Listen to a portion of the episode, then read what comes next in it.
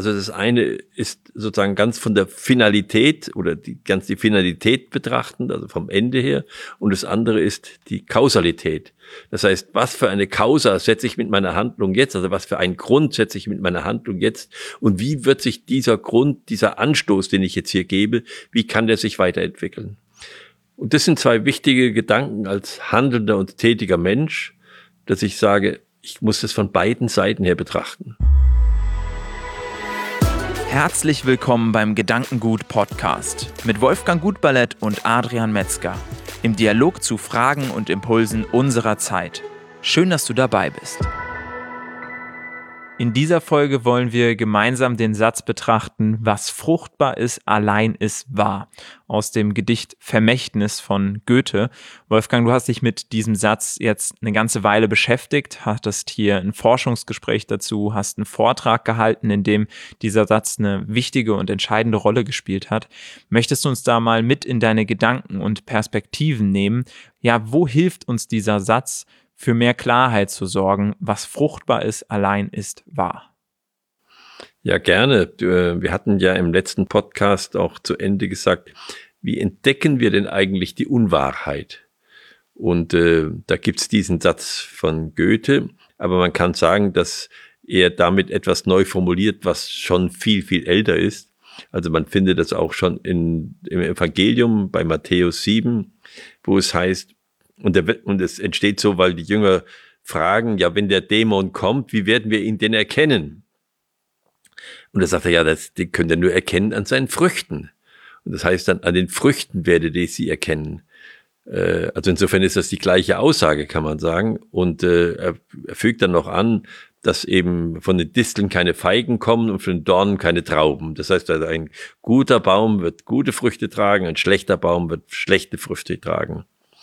Und das ist ja auch diese Betrachtung, wie in diesem Spruch, was fruchtbar ist, allein ist wahr. Woher will ich erkennen, ob etwas wahr ist und ob es seine Aussage hält, wenn ich nicht auf die Frucht schaue? Äh, kann man sagen, ja, die Frucht, die kommt ja erst später und wie soll ich das dann äh, äh im Leben praktizieren? Aber es ist ja so, dass die Dinge, die auf uns zukommen von Menschen, ja doch auch von einem Menschen kommt, dessen Leben ich betrachten kann und kann sagen, was hat er denn, was hat er denn für eine Spur gezogen? Ist das, was er gemacht hat, fruchtbar geworden? Und, und äh, wie hat es gewirkt in der Welt? Und darauf muss ich mehr schauen, heißt es ja da, als auf seine Reden und auf seine Versprechungen. Also ich muss schauen, was hat er denn verwirklicht? Äh, dieser, dieser, diese Aussage, ist ja ein, ein Blick zurück von den Folgen auf die Taten. Das ist eine ganz bestimmte Denkweise, die mir hilft zu erkennen, was hat denn wahr gewirkt, was ist wahr geworden von dem, was gesagt worden ist. Und wahr geworden, das kann ich nur daran erkennen, an der Frucht, ob es wahr geworden ist. Das heißt, ich, ich schaue retrograd zurück und sage, ja, wenn, wenn man so handelt, kann ich dann daraus lernen, dann ist das fruchtbar.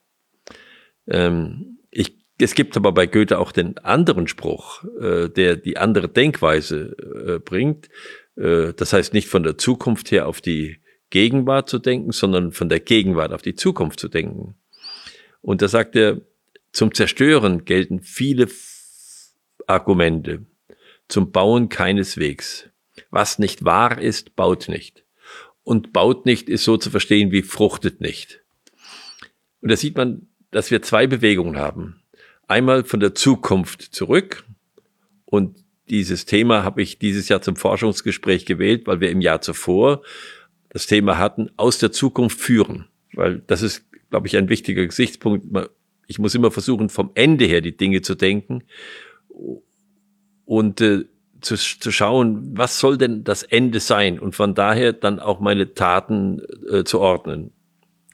Und jetzt in dem anderen Spruch, was nicht wahr ist, baut nicht. Da bin ich ja in der Situation des Handelnden. Ich sage, ich handle jetzt. Und wie kann ich jetzt meine Handlung gestalten? Und da muss ich mit einer, einer wahrhaftigen moralischen Fantasie schauen, wie sich meine Taten wohl weiterentwickeln werden und wie sie fruchten werden. Äh, das ist ein ganz anderer Gedanke. Also das eine ist sozusagen ganz von der Finalität oder die, ganz die Finalität betrachtend, also vom Ende her. Und das andere ist die Kausalität. Das heißt, was für eine Causa setze ich mit meiner Handlung jetzt? Also was für einen Grund setze ich mit meiner Handlung jetzt? Und wie wird sich dieser Grund, dieser Anstoß, den ich jetzt hier gebe, wie kann der sich weiterentwickeln?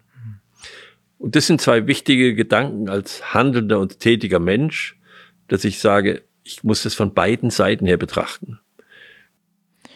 Wir haben bei uns äh, regelmäßig Anfragen für Leute, die ein Praktikum machen wollen und die uns dann eben genau diese Rede auftischen, beziehungsweise dass er uns so erscheinen, das Erscheinungsbild haben von mir macht es sehr viel Freude, Videos zu produzieren. Ich habe Lust darauf, folgende Ideen habe ich und da sozusagen sich in dieser Hinsicht äh, ja präsentieren, medienaffin. Und dann kommt die Frage, was hast du denn schon gemacht? Welche Videos kann man denn von dir anschauen? Und entweder es kommt tatsächlich gar keins oder irgendein Schulprojekt, aber es war nicht so, wie ich mir das vorgestellt habe, weil das hat nicht geklappt und das hat nicht geklappt, wo ich dann sage, schau mal dein Smartphone an, da ist eine Kamera dran. Wenn du wirklich so viel Freude daran hast, äh, Geschichten in Bildern zu erzählen und das rüberzubringen, warum gibt es dann nichts, was du mir zeigen kannst? Warum gibt es nicht irgendetwas, was du dokumentiert hast und etwas, was vielleicht dann auch ich erstmal für mich von der Bewertung her sagen würde, hm, das gefällt mir nicht ganz, aber da, wo es eingesetzt worden ist, eben Früchte getragen hat. Da, wo es, ähm, da, wo es den Sinn und die Zielgruppe hatte, eben ähm, was gebracht hat. Und da ist es ja noch relativ einfach, dass man sagt, okay, jetzt online, das hat so und so viel Reichweite bekommen oder es ist ein Video da, was ich mir anschauen kann. Wie ist es aber bei Dingen, die man sich nicht so gut anschauen kann? Wenn ich jetzt zum Beispiel bei dir als, äh, als Manager in ein Unternehmen kommen möchte und sagen möchte, ja, und ich habe leg darauf Wert und darauf Wert und darauf Wert, gehst du dann hin und fährst in das Unternehmen, wovon, woher der Manager kommt und äh, hörst dir an, wie da über ihn gesprochen wird und was da ja äh, durch seine Arbeit entstanden ist. Wie schafft man das bei abstrakteren Dingen, ähm, die durch Menschen entstanden sind und man nicht, sich nicht einfach ein Video anschauen kann? Also das hat es immer gegeben. Äh, es ist halt so, dass wir dazu übergegangen sind, dass wir Zeugnisse verlangen. Was heißt Zeugnis? Es gibt jemanden für jemanden Zeuge oder zeugt für jemanden. Das ist eine sehr indirekte Art von Wahrnehmung. Und da ist es, hat sich leider so eingebürgert, dass wir ohnehin nichts mehr Schlechtes in die Zeugnisse reinschreiben dürfen, dass wir Kopfnoten nicht mehr erteilen dürfen. Das heißt, im Grunde ist das Zeugnis auch immer mehr eingegrenzt worden und wir sind uns im Klaren darüber, dass Zeugnisse immer immer weniger wahrhaftig sind. Es gibt da Standardformulierungen und das sind verklausuliert dann irgendwelche Sachen drin, äh, die, die man, wenn man gut ist und wenn die Personalleiter äh, so gebildet sind, dann etwas rüberbringen. Dann ist es so, wenn man jemanden gerne loswerden möchte, dann lobt man ihn auch oft weg. Also mit den Zeugnissen kann man nicht so viel anfangen. Jetzt, äh, wenn wir ein bisschen weiter zurückdenken, dann war das anders. Wir hatten immer ein ein Stück, wir hatten ein Gesellenstück, wir hatten ein Meisterstück und wir haben immer gepflegt, dass etwas gezeigt werden musste, auch als es noch keine Videos gab, wo ich drauf schauen kann. Oder wenn, wenn ich malen lernen wollte, dann musste ich eben ein Repertoire an gemalten Bildern mitbringen.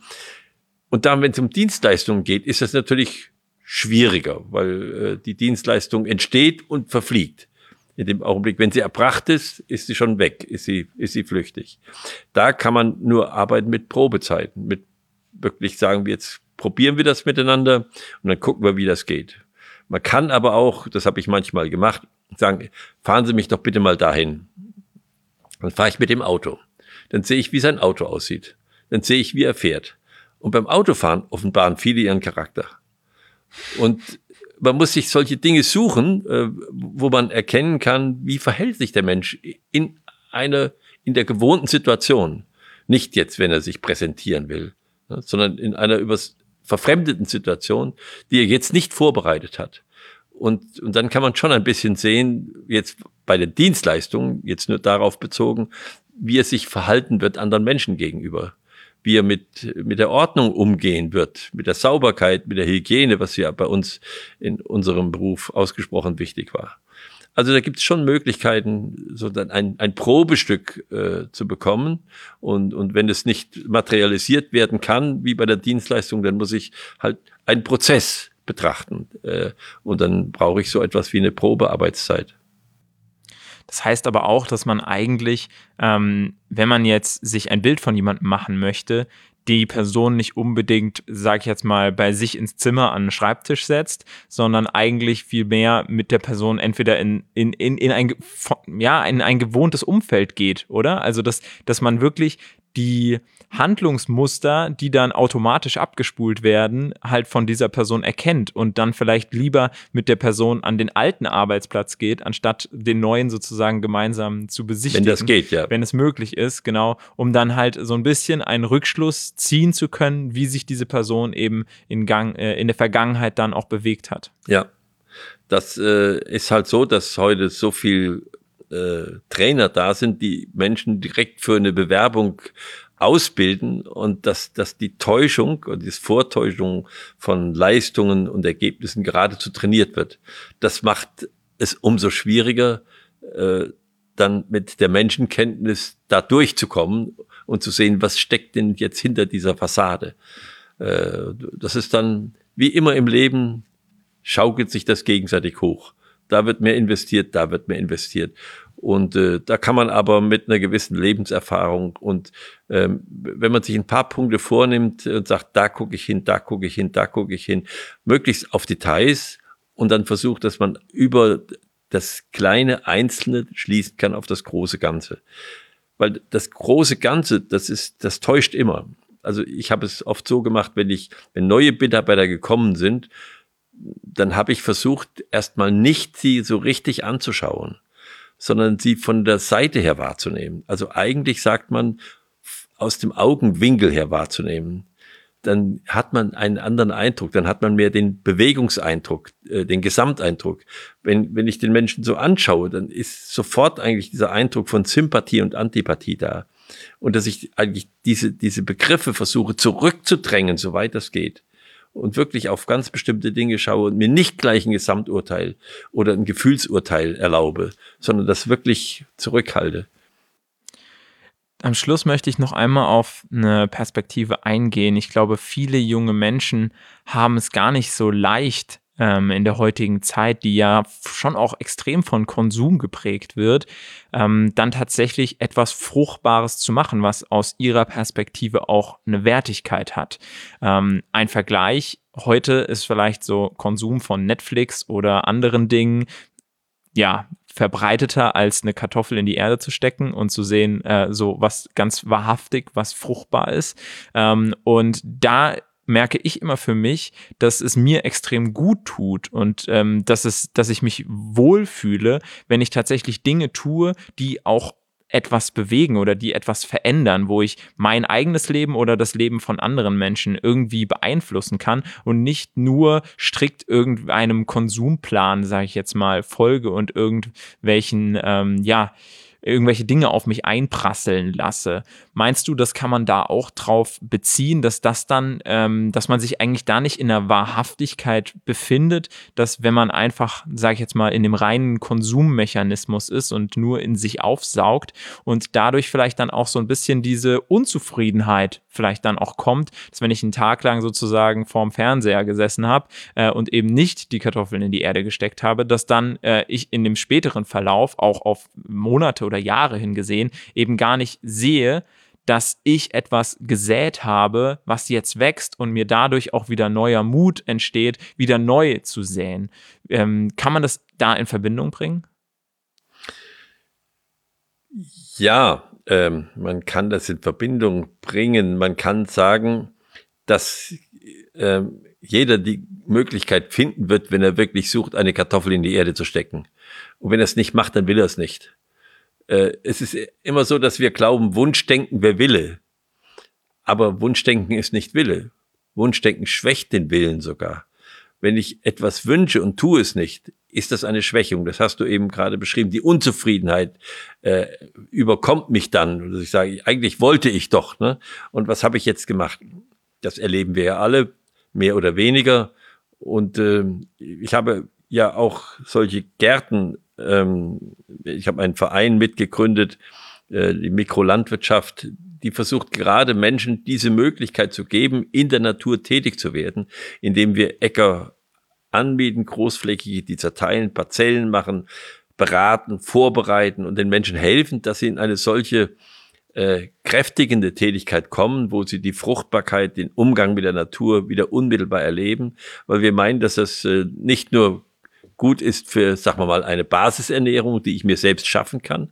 Ist ja auch, glaube ich, eine wichtige produktive Tätigkeit, sondern dass ich durch diese Tätigkeit auch wach werde wieder für die, für, für die, auch für die Anstrengungen, äh, Lebensmitteln äh, zu erzeugen und, und das in der richtigen Weise mache, dass ich da wieder einen Blick dafür bekomme. Also, wenn die Menschen sagen, sie wissen nicht, was sie tun sollen, dann sage ich, geh durch das Leben und guck, wo einer deine Hilfe braucht. Und dann sag ja. Und von da kommst du weiter. Es ist, es ist so, dass immer ich mir dauernd Situationen begegne, wo andere Menschen meine Hilfe brauchen könnten. Aber ich gehe vorbei. Und das sozusagen wahrzunehmen, dass da jemand eine Hilfe braucht und mich dann zu fragen, bin ich an dieser Stelle berufen? Ich kann ja nicht allen helfen, ne? sondern diese Frage zu stellen, da kommt ja das Wort Berufung und Beruf auch, aber bin ich an dieser Stelle gerufen, da zu helfen? Und da überhaupt einen Sinn dafür zu bekommen, für diese Frage und mir die zu stellen. Und dann kann ich sie durchaus mit Nein beantworten, das ist in Ordnung. Aber die Frage überhaupt wieder zu merken. Und dann komme ich ins, ins wirklich lebendige Leben rein. Möchtest du noch abschließend etwas mit auf den Weg geben? Ich fand es auf jeden Fall spannend, diese unterschiedlichen Perspektiven einzunehmen und wirklich sich nochmal bewusst zu machen, sich mit dem Weg zu beschäftigen von Menschen, die Menschen gegangen sind und ähm, auch anzuschauen, was ähm, was davon fruchtbar geworden ist und sich das aber auch selbst bei sich selbst bewusst zu machen und bei allen Tätigkeiten, die man so angreift, eigentlich zu überlegen, was resultiert denn daraus, dass ich das jetzt tue? Und resultiert das bis morgen oder bis in einer Stunde oder habe ich sogar in eins, zwei Jahren noch Resultate, die ich mir davon erhoffe oder verspreche? Und ähm, das eigentlich diese, diese Fruchtbarkeit über einen langen ähm, vielleicht auch äh, längeren Horizont, als wir oftmals in unserem täglichen Tun ähm, ja damit verbunden sind, dass auch längere Effekte sich einstellen können und dafür so ein bisschen die Wahrnehmung zu haben. Aber vielleicht hast du auch noch mal den ein oder anderen Punkt, den du unterstreichen möchtest jetzt in dieser Folge. Hm, eigentlich nur zusammenfassend: Seid wachsam und schaut auf die Früchte und lasst euch nicht beschwätzen um das so, zu, so zusammenzufassen. Glaube, das ist wichtig, äh, gerade in der heutigen Zeit. Und guckt, dass Vertrauen gesät wird anstatt Misstrauen. Wunderbar. Vielen Dank. Und vielen Dank auch an dich als Zuhörer, als Zuschauer, dass du bei dieser Episode wieder mit dabei warst. In der nächsten Episode kommen wir dann auf das Thema Bio und Bio-Lebensmittel zu sprechen. Ich glaube, das lässt sich ganz gut anknüpfen und äh, ich würde mich freuen, wenn du dann auch wieder mit dabei bist. Gerne auf YouTube als Videoformat oder auch auf allen Podcast-Plattformen sind wir da vertreten. Schau gerne wieder rein und bis zum nächsten Mal.